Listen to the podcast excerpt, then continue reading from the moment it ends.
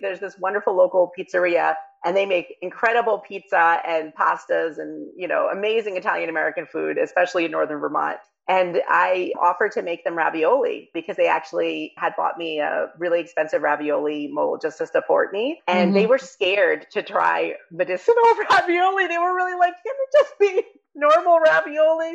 And I was like, no, it's got to be medicinal and you're going to love it. Hi, I'm Dina, teacher and reluctant puppeteer turned host of La Befana's Table a podcast dedicated to the art of sacred hospitality, where each week listeners are invited to feast on real life stories of hope and healing, as well as soul nourishing conversations with folks from all walks of life who are utilizing their gifts in both small ways and large to make the world a more beautiful place. So pull up a seat, tell some friends, and become a part of a legendary story.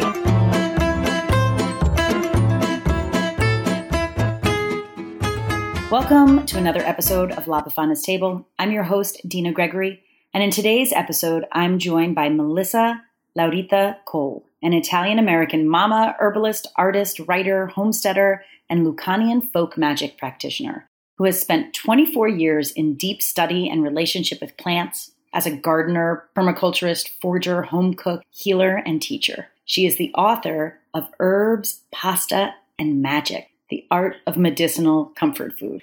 Needless to say, today's episode is sure to nourish both your body and soul. So let's jump right in. So, I'm originally from New York City, but mm-hmm. I always felt differently when I would be with plants, whether it was willows in a park or, you know, just staring at somebody's flower garden. And I think the way that I felt being around people and concrete versus the way I felt being around plants really inspired me to leave the city. And mm. so eventually I made it to this very kind of strange corner of Vermont. It's pretty remote. So, yes, I have been on one piece of land for about 10 years, which is the longest I've been anywhere.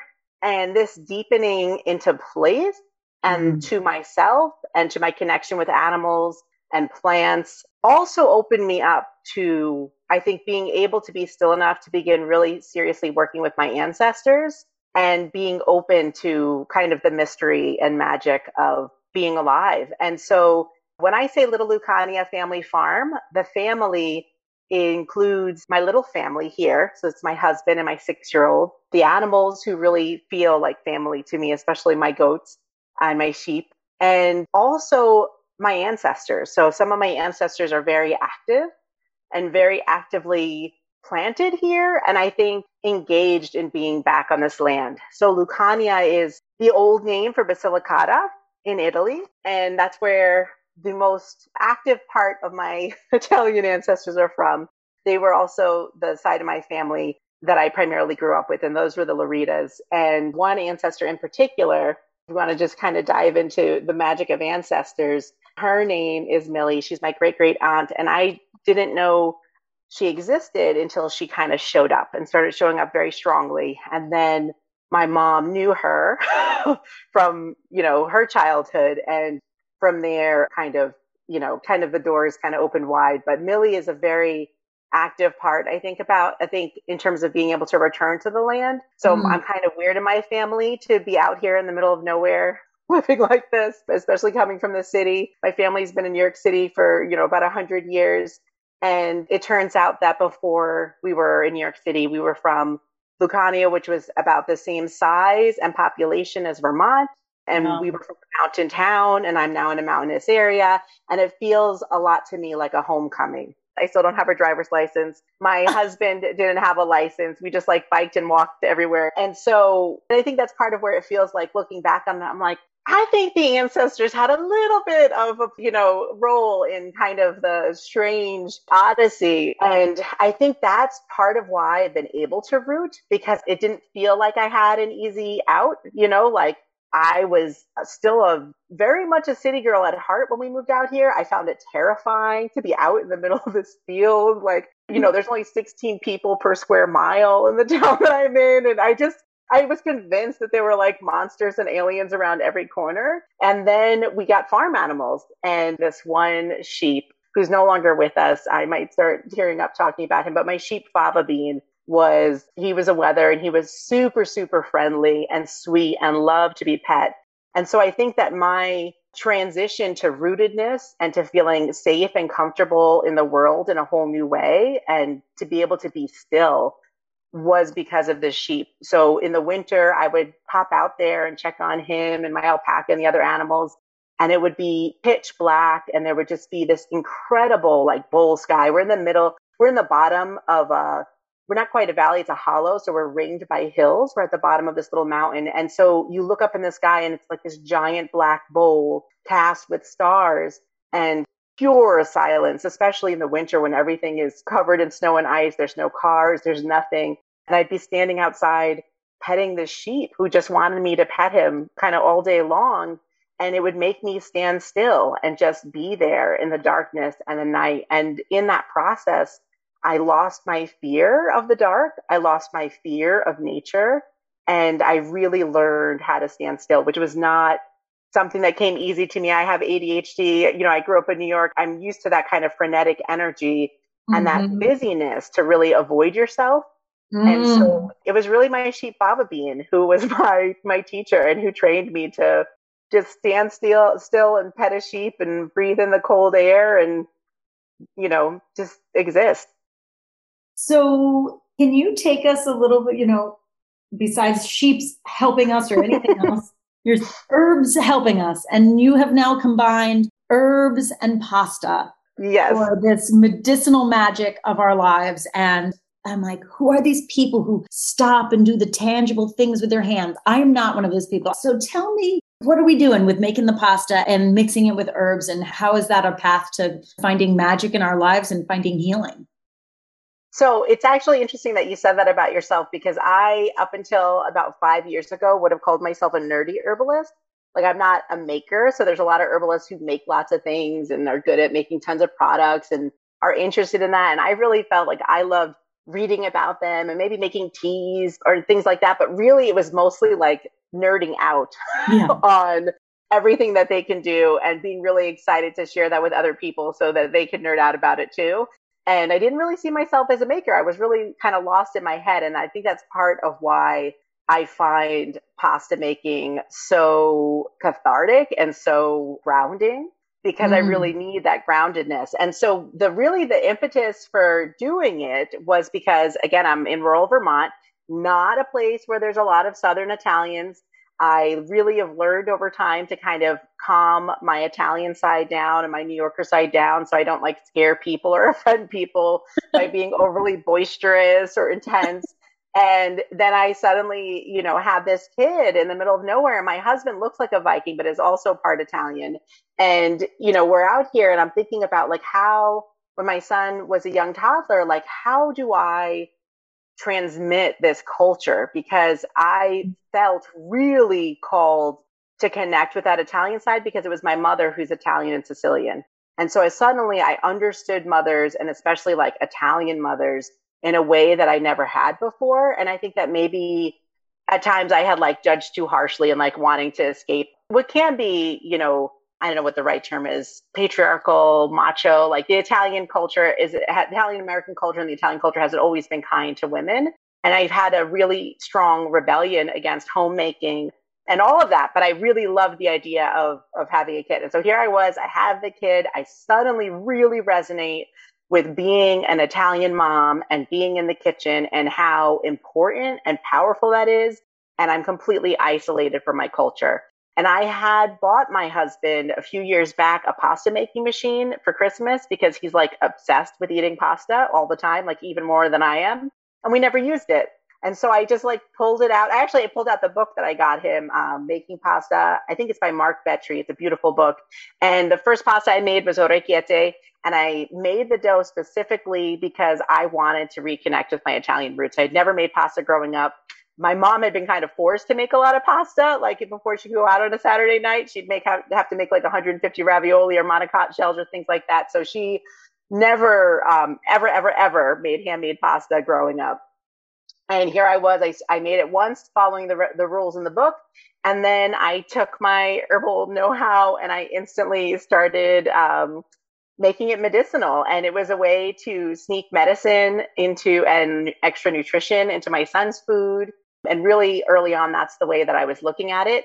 I had studied traditional Chinese medicine and Kampo in Vermont. And as our graduation, after a year long program, we had to make medicinal food because medicinal food is a huge part of Chinese culture and traditional Chinese medicine. And for some reason, I decided to make oatmeal but I replaced the water with a reishi decoction. And it was literally because I had to like, you know, I had to bring something in and that's just what came to mind. And the interesting thing about that is that reishi decoction, which means uh, it's reishi the mushroom, you simmer it on the stove for a long time. It tastes really bitter, like so disgustingly bitter. Never in a million years would I want to drink it. And a lot of herbal medicines you drink and you have to drink like a quart a day for maybe mm-hmm. weeks or months on end. And so that's not always easy for people. And with reishi, that was something that like there's no world in which I would even be taking this by the tablespoon. It was really too intense for me. But I used it, I used that decoction, so the water from that basically like making a reishi soup by itself, you know, with just reishi. And then I replaced the water in the oatmeal. And what I discovered was that you couldn't taste the bitterness of reishi in oatmeal because the sweetness of the grain masked mm. that bitterness. So uh, there's a lot of different ways to combine medicinal herbs with pasta. You can use powders and oils and wines and tinctures and all sorts of things. You can use the fresh plant, you can use plant juices. But my favorite way is to make a tea or a decoction or a reduction, which is where you reduce a tea or a decoction down even further. So it's really concentrated. And that liquid when it gets absorbed by flour or another grain, it's like the proteins and the starches in that are actually absorbing it. And because of that, I think it really, the sweetness of the grain and the bitterness of the herb kind of cancel each other out a little bit. And so mm. you don't notice that you're consuming something that is really hard to drink or ingest normally because of its flavor. So that was, so my original impulse was to sneak herbal medicine into food for children and other people who didn't want really bitter potions that they had to drink all day long. And it's then the like long just a spoonful of pasta helps the medicine go exactly. down. The medicine. I think about that a lot. um, and the the interesting thing is, the longer I do it, the more it starts to feel like the pasta is also a very essential part of the medicine, like making the dough is so mm-hmm. human. You know, you think about how technological we are as a, society, how we're more and more in our heads, we're more and more disconnected from our bodies, from traditions, from other people. And here you are with pasta making, you're kneading the dough. It's completely hands on, completely creative, very human, something we've probably been doing for thousands of years in a variety of cultures. And it just feels like it's medicine for the soul. And then if you mm-hmm. invite mm-hmm. people over or you do it with your kids or you know, things like that, like then it has this extra element of bringing people together.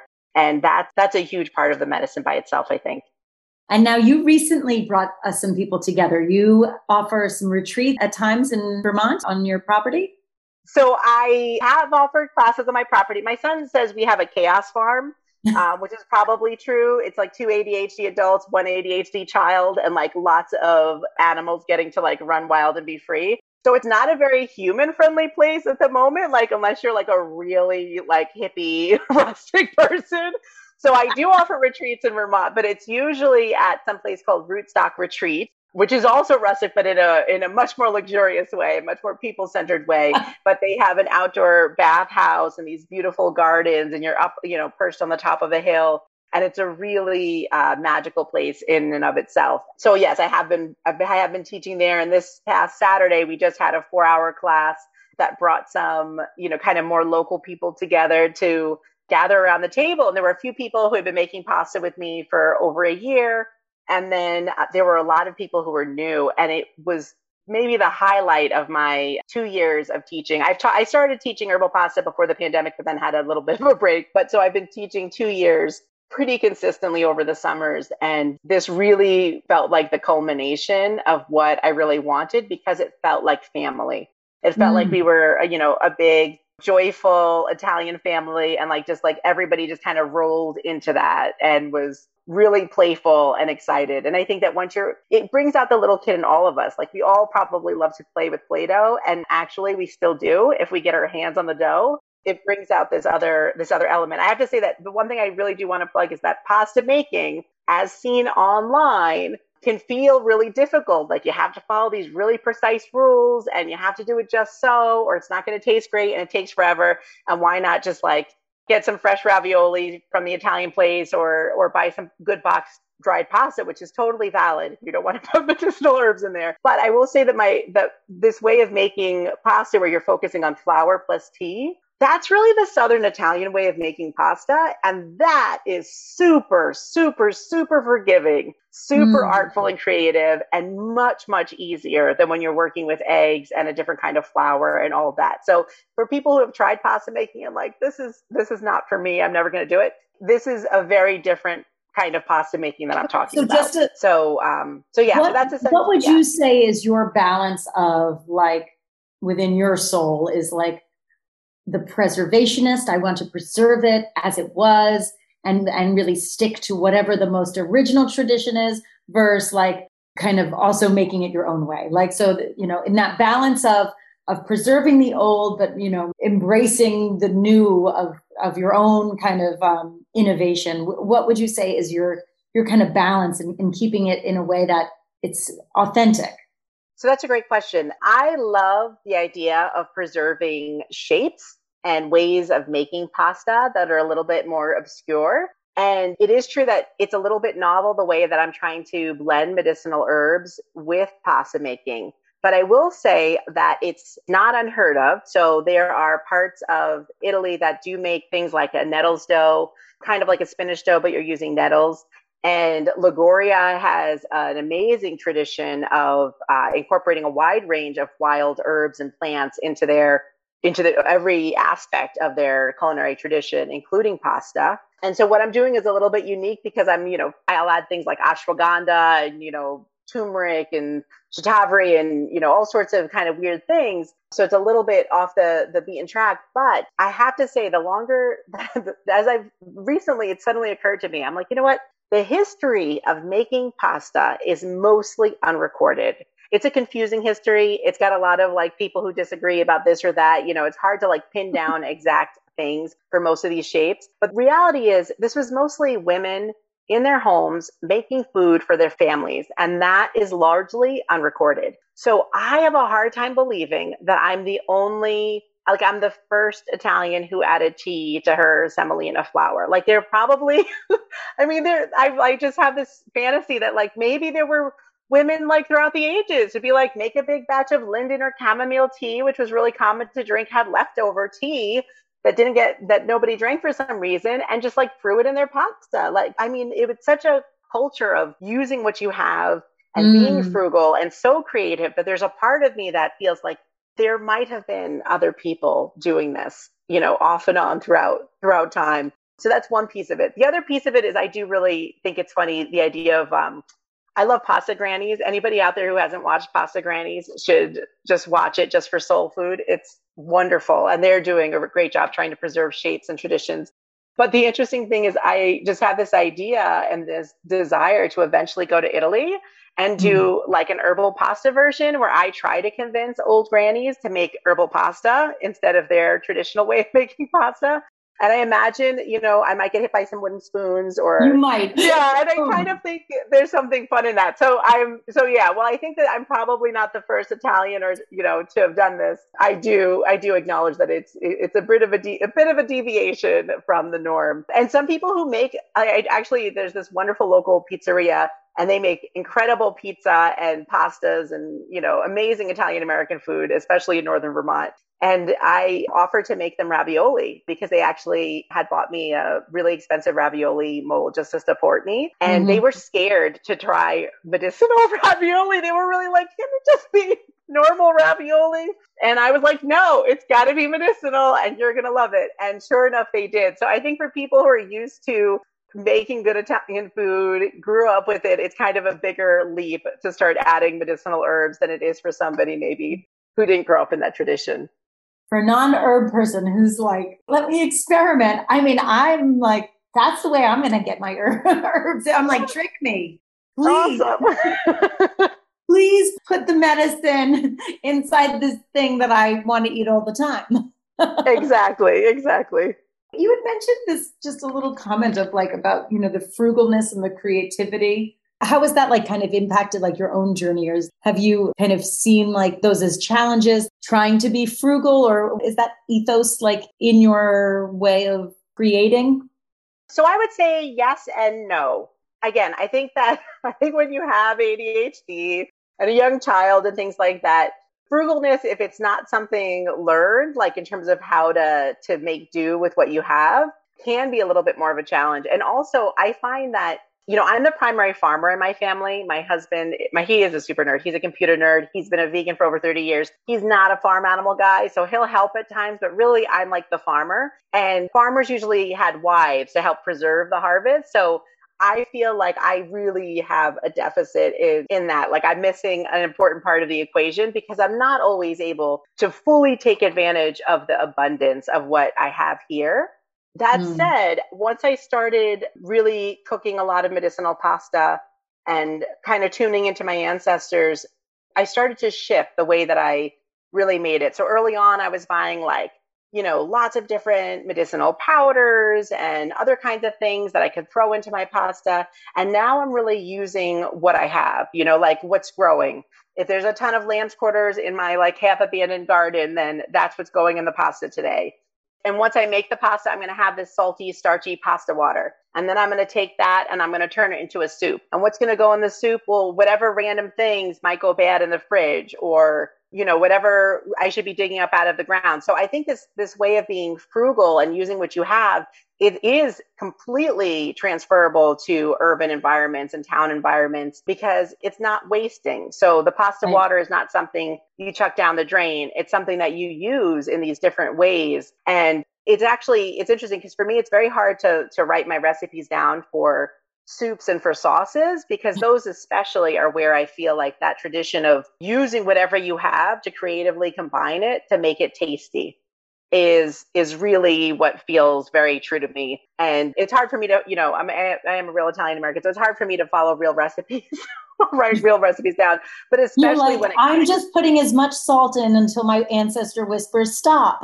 Exactly yeah exactly. And i think i'm actually grateful for that because i lost my sense of taste for six months straight, still goes in and out. So the with fact COVID? that I, yeah, with COVID, and the fact that I cook by feel, like a lot of times I'm cooking because I just like it just feels like that's the those are the kind of vegetables that should go there, or those are the kinds of herbs. And a lot of times I won't taste my food before I like put it down in front of someone because I burnt my tongue so often at home. I used to be the taste tester as a kid and my mom's food. My mom is the best cook in the entire world as far as i'm concerned. Her food blows my food away. And so you'd smell this these incredible mouth-watering aromas of tomato and garlic and italian seasonings and just really like flavor and and aromatics to the max. And you knew exactly how good it was going to taste. And then you had to be the one to taste the spaghetti.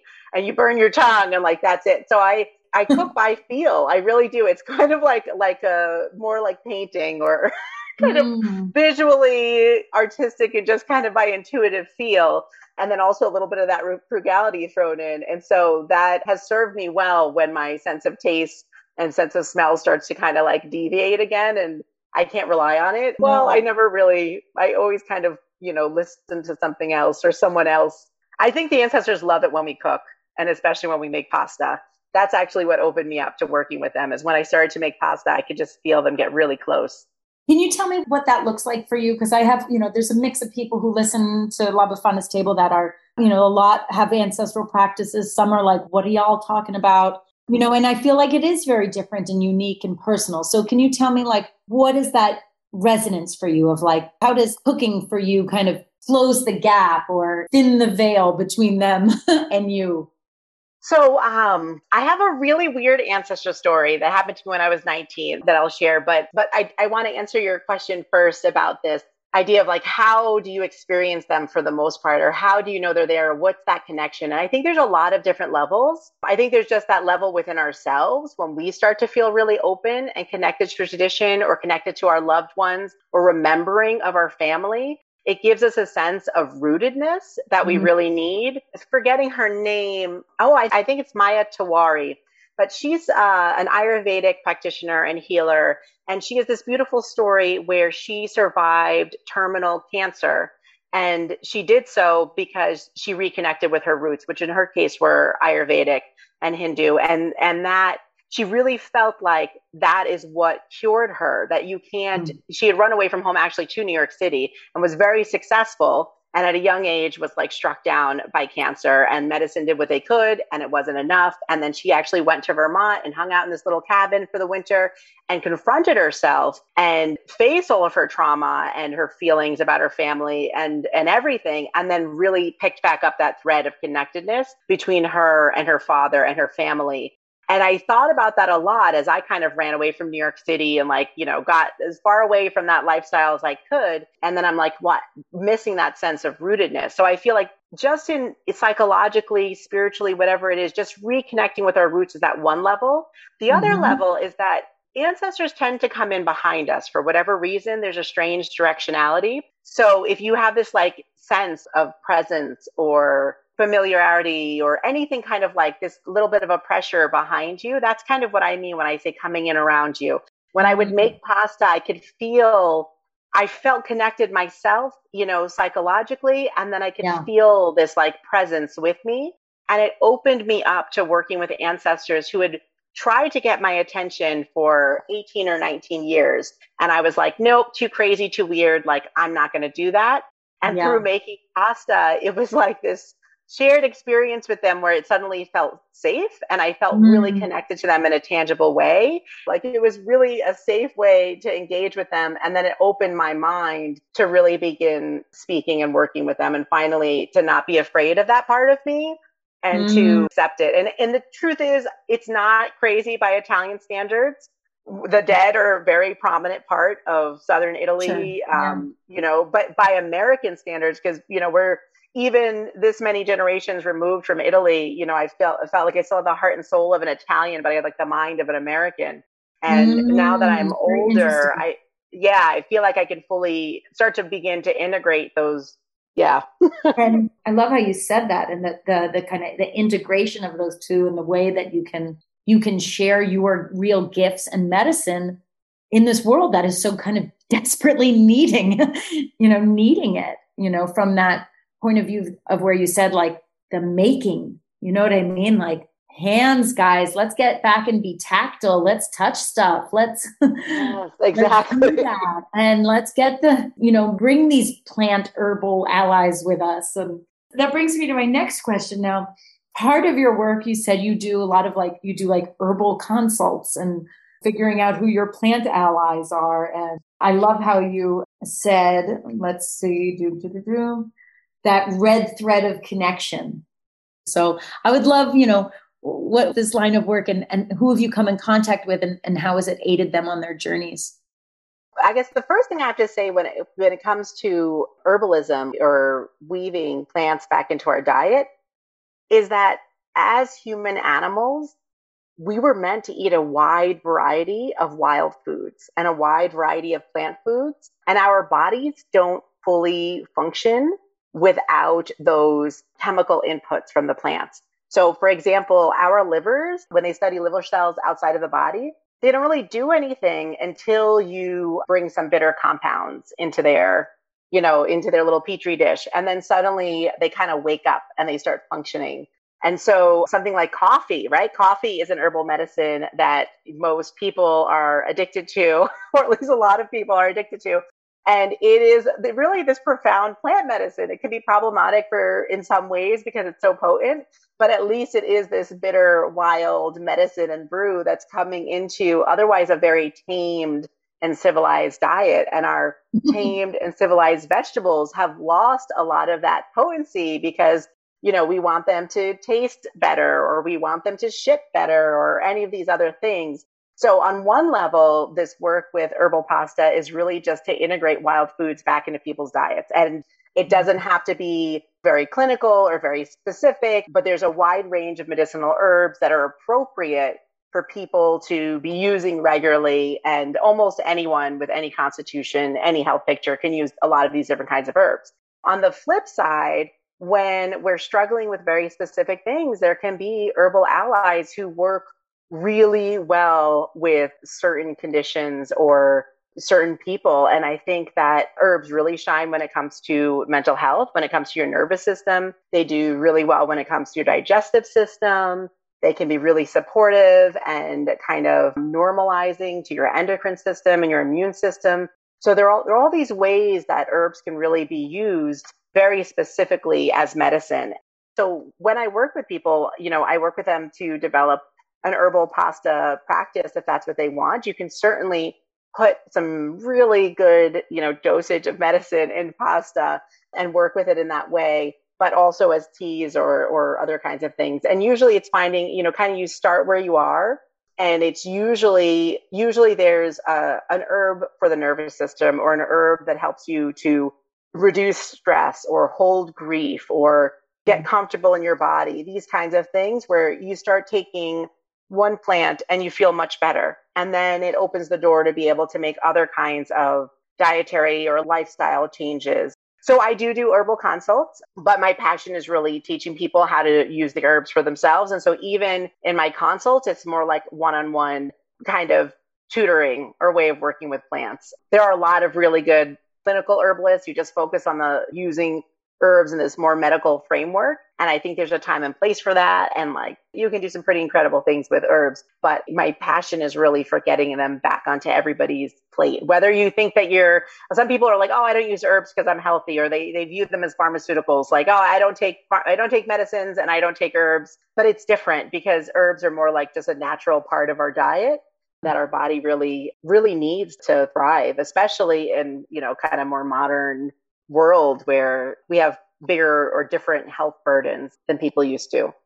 And so I'm curious in terms of, I mean, so much of you coming to this, you said was like you having a son and you kind of figuring, having rebelled against the homemaking yeah. traditions to like passionately embracing them. What is your hope that you're, you're bringing to the next generation? Like, how is your son engaging with the work that you're doing? So my hope is that this becomes normal. You know, right now it's very obscure. there yeah. are very few people have heard of it, and you know, at least probably half to three quarters of those think it's really like weird or disgusting. So I really wanted to become normal because I think that I just want to normalize eating and using herbs all of the time. And I also like the idea of being able to keep, to hold on to that tradition of making pasta by hand. Um, because, like I said, apparently it's even fading in Italy, you know, because as we become more, you know, industrialized and, you know, all of that. So that's on the one the one level. And my son, who's six now, he started making herbal pasta when he was two.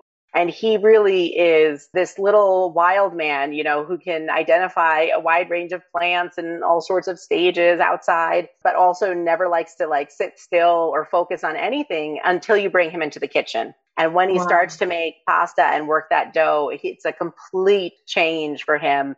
He's very uh, peaceful and focused and passionate about it. And he loves picking out the herbs to put into the, into the pasta. And he loves tasting the sauce and deciding whether or not we need to like add more seasonings or whatever it is. And for him and for other kids, I would love that sense of them coming back home to the plants and also to the kitchen because even just cooking at home is becoming such a rare, rare thing yeah, I guess that's my that's my hope.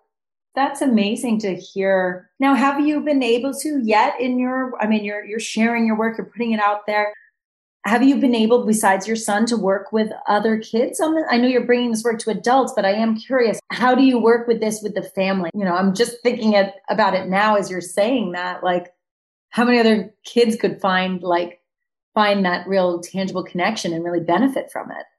Yeah, I think that is a huge plus. And I've worked with a few other families. I've worked with one family where the kids are more neurotypical, so they're kind of common focused no matter what they're doing compared to my son. But I also taught a class here on my farm, the one herbal pasta class I did teach here. I made family friendly, and I had um, three other boys attend. Actually, two two other boys because the, the the youngest stayed home that day. But it was a, a four year old and an eight year old, probably also likely, you know, hyperactive like my son. And there was a lot of chaos and freneticism as we're like running about the farm and looking at plants and things like that. And we go into my little tiny house, which is an 11 by 11 room. And there's like, I don't know, five or six adults and three kids. And there's a, a the dad who's like six, four. And we're in this tiny little room making pasta and the boys were you know kind of like a little little wild and then as soon as we brought out the flour and we brought out the tea they all calmed down and they all focused and everything mm. just shifted in the room and i think that combination of that tactile you know experience so it's like a this sensory delight and then it's yes. also creative and then when you can eat it suddenly it becomes empowering as well. You know, it's one thing to be able to make art and then like look at it and have people admire it, but mm. to have mm. people eat it and say yum, like to feed yourself, it just touches on this other kind of nerve. So I think that yeah, that might be that is another place to to explore that I think it would be great in classrooms. I'm actually I'm teaching I'll be teaching a large group of kids how to make herbal pasta soon actually at a, at an outdoor family event. So it'll be outdoor pasta making with lots of families. So we'll see how that goes, but I think it's if you have kids or you work with kids, I think it's a great thing to to try out with them for sure. Really amazing. but thank you so much for bringing this work together and in a way I don't know, giving so many people who wouldn't have that, like a real touch point, a real access point to combine that. I mean, it's you definitely found something magical. Thank you. Yeah. I think again, I think the ancestors had a little you know, I just feel like like they they had a hand in it um, they, for sure. right. It's a it's a co-creative yes co-creative process. Anything else coming up? How do people contact you? How do they get in touch with you? How do they make the pasta? What where do they go from here? So herbspastamagic.com. I am pre-selling my book because I'm self-publishing, so I have to sell a certain number of books to be able to publish and hopefully it'll be out late fall. So if you're excited about this work and want to support it and want to have a a wonderful medicinal pasta surprise, eh, you know, arrive to your door one day, that's Ooh. a great place to start. I also do have an uh, one online pasta class that's just kind of open and available. But if you go to my website, you can also sign up for my newsletter. So it is a good way to stay in touch with me and what I'm up to, along with, you know, Instagram or Facebook. Oh my God. It's herbs, homesteading, healing, and. yeah, everything I love kind of like weave together into, you know, one thing. that is kind of the beautiful thing about, you know, one never knows like it makes sense going back. I, I think especially for some of us on the more artistic, you know, all over. Why are my interests so varied? And then you go, oh yeah. my god! Under this, there's there's a genius that knows how to a collective genius, an ancestral genius, your own gifts that can bring all of those things together into you know one's life's work one's real and true i would say like you can have a million offerings right you can you know but i'm talking about you clearly have a gift and an offering that is of your soul. Yeah, and I, one thing I wanted to say, actually, maybe a last thing about that is that in order to get to this place, I had to fail a lot. You know, I think because you're not, you know, herbalism was one part of the picture, and organic farming was one part of the picture, and there, you know, there were all these these different pieces. But I, I kind of, you know, I had an apothecary, and then through random circumstances, the building sold, and my life imploded and that fell away. And then I had an herb school and then through more weird circumstances, I lost that. And, you know, then I got long COVID and like all this stuff kind of just kept like derailing me. And it'd be easy to paint a story where, you know, I'm a failure, right? I failed at all these things and I'm really good at doing it. And yet I cannot find a way to be successful at doing mm. it. So what does that mean? What is the story about? But really everything was kind of like shifting me, you know, or had lessons to to really deepen my relationship to myself and to my work.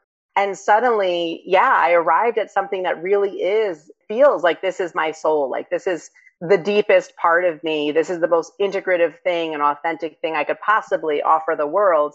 And I never would have arrived here had my life been easy or had things worked out. So I'm, you know, 41 and feel like I'm just starting to like really hit my stride with something that I'm deeply like passionate about and also kind of uniquely positioned to offer to the world.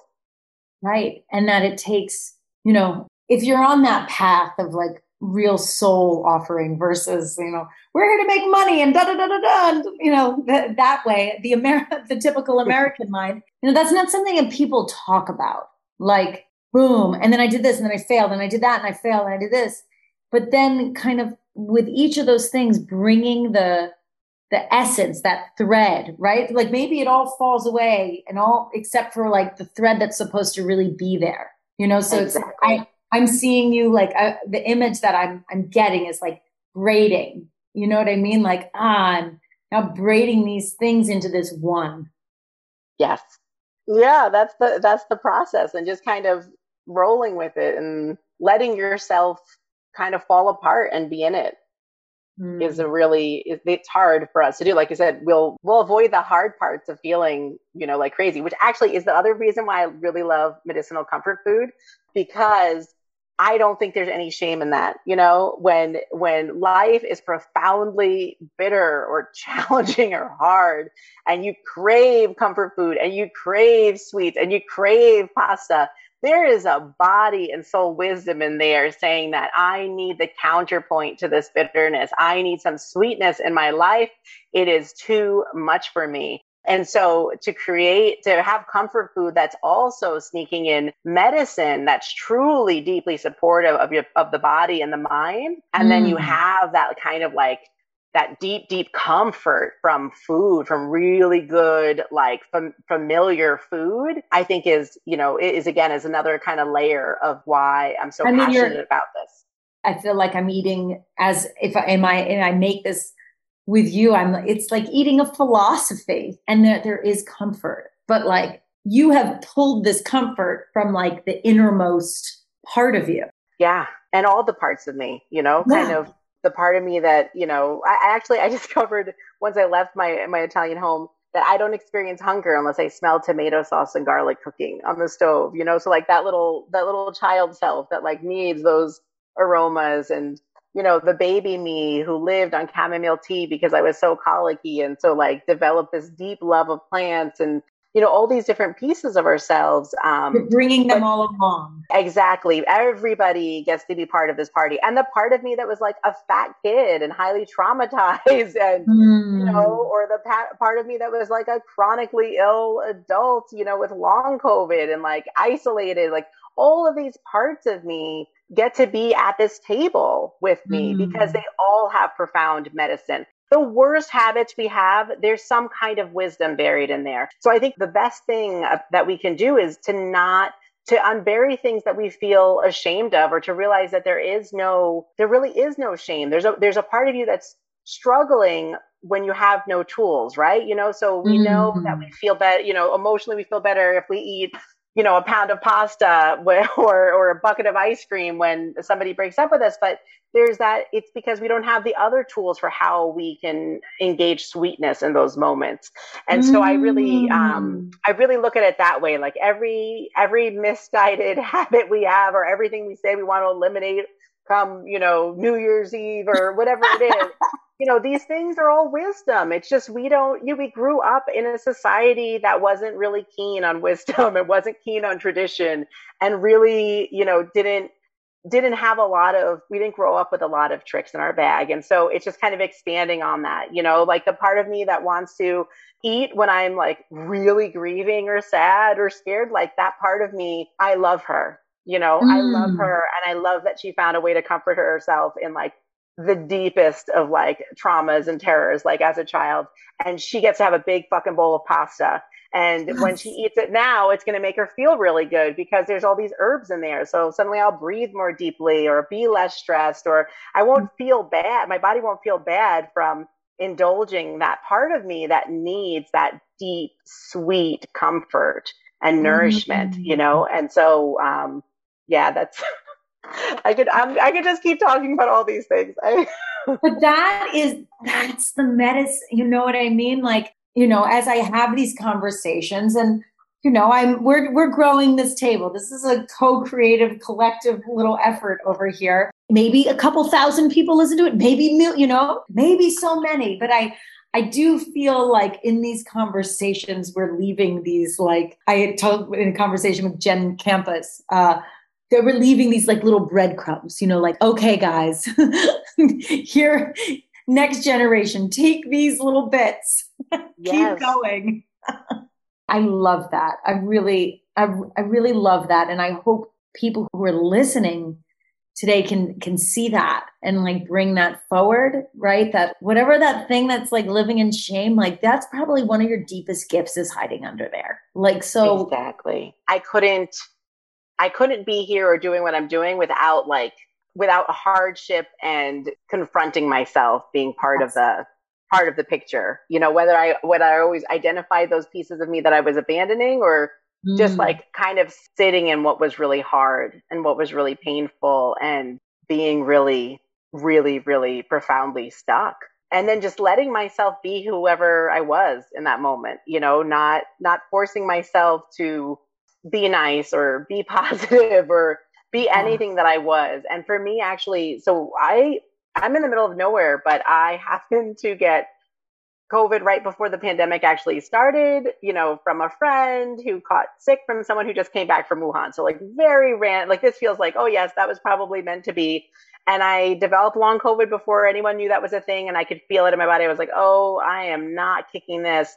And there's something about being profoundly ill in a way where you lose your body and you lose your mind at the same mm. time because it attacks the brain so thoroughly. So you're, you know, weaker and more debilitated than you could ever imagine being. And then your mind isn't with you either. So it's not like, oh, I can't stand up, I can't move, I can't walk, but at least I can think or I can be kind or I can, you know, I really kind of lost it all um, mm. in the mm. worst of it. And and I was profoundly isolated and at home with a three year old and a sick husband and you know farm animals and just kind of being in that mm. deep humbling suffering where I got to, you know, it was it was exactly what I needed, I think, in order to have the next 40 years of my life be be different, you know, to drop the martyr, to drop the yes. always nice, always serving other people, always sacrificing, and to really be let myself be selfish, which I thought was like a cardinal sin growing up, you know, like Italian Catholic girl, like, oh my God, to be selfish was like the worst thing anybody could be. And I am selfish now. And if I'm tired, I take care of myself. And I, you know, I just, it's just fundamentally changed me. And I had to, I had, I think that being that sick and that isolated was such bitter medicine. It was so mm. bitter. I was so bitter. Mm. and, and, and you know, being on the other side of it, I'm so grateful for what being forced to just like stay there, you know, and to and to be there and to be humbled by it. I think if we can let ourselves be humbled by those moments when we fall, then when we, you know, when we make it through to the other side, there's such a different way of orienting to the world and to ourselves and uh, that's i'm grateful that my life fell apart a few different times before i mm. before i really like reached this moment because um, every time it reoriented me and helped me be who i more deeply am oh my god it is such a pleasure i can't wait to have you back and to see what kind of collaborative fun things yes. that we can all do to like you know, the beauty of Zoom, the beauty of when we kind of embrace, like, I found you on Instagram on this, you know, thing that I don't want to be a part of. And yet it's still bringing me into a tactile world, you know? Exactly. So yeah. it's like, how do we use technology to bring us back into a, a high touch world? Yes, completely. I mean, that's how I'm learning how to make pasta. You know, it's yeah. it's online, it's from books, it's you know, I don't, women in my family who could have taught me aren't here anymore. So if not for YouTube and things like this, I would have a hard time reskilling when it comes to these things. So yeah, use it, use it as a tool and then kind of run away from it and go be in the physical world. All right. Take care. Thanks so much for pulling up a seat to La Befana's table. To get episodes sent direct to your inbox, as well as other perks such as access to our monthly community and connection hours, be sure to subscribe to my Substack, dinagregory.substack.com. Ciao!